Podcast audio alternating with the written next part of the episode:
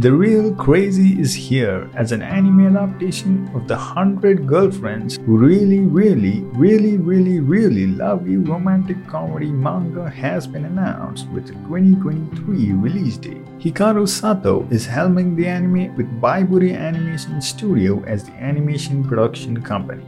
The story follows Rentaro, who has experienced 100 heartbreaks during junior high. While praying in a local shrine, the god of love appears and decides to bless him with that special someone. But due to a clerical error in the heavens, Rentaro is now blessed with 100 special someones. Now, Rentaro is destined to have triple digit soulmates, and it's up to him to find them all, cherish them all, and keep this love hectagon stable, lest disaster befall him and his many, many, many loves. When I first encountered this series, the titular claim of a hundred girlfriends did not surprise me as I assumed it to be another weird Japan gimmick. But now, with over 20 girlfriends and no sign of stopping, this series is most definitely the dream, the peak, the pinnacle of an aspiring romantic harem. The direction of the story is straightforward, with everything revolving around the goal of reaching the 100 mark, but the execution is chaotic and unpredictable.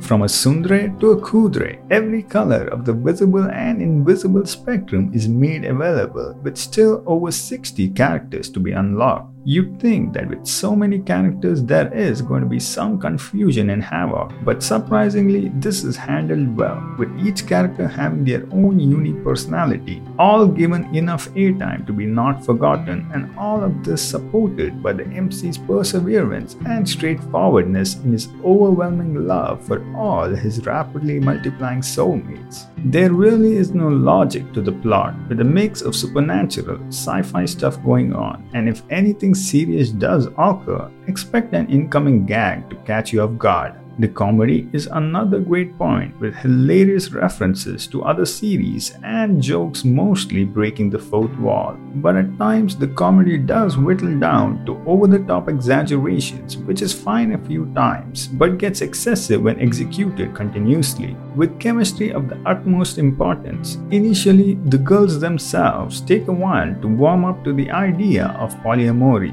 but by the end of the chapter, they've all come to like and accept one another. And as much as you think that there's no way 20 plus girlfriends are going to have any chemistry, this manga will prove you wrong. The romance is on full bloom with kissing from multiple directions and a mild level of fan service introduced numerous times. In short, The 100 Girlfriends Who Really Love You is a crazy series, one that is meant to just have fun and be entertained. I would definitely recommend rom-com fans to give this show a try.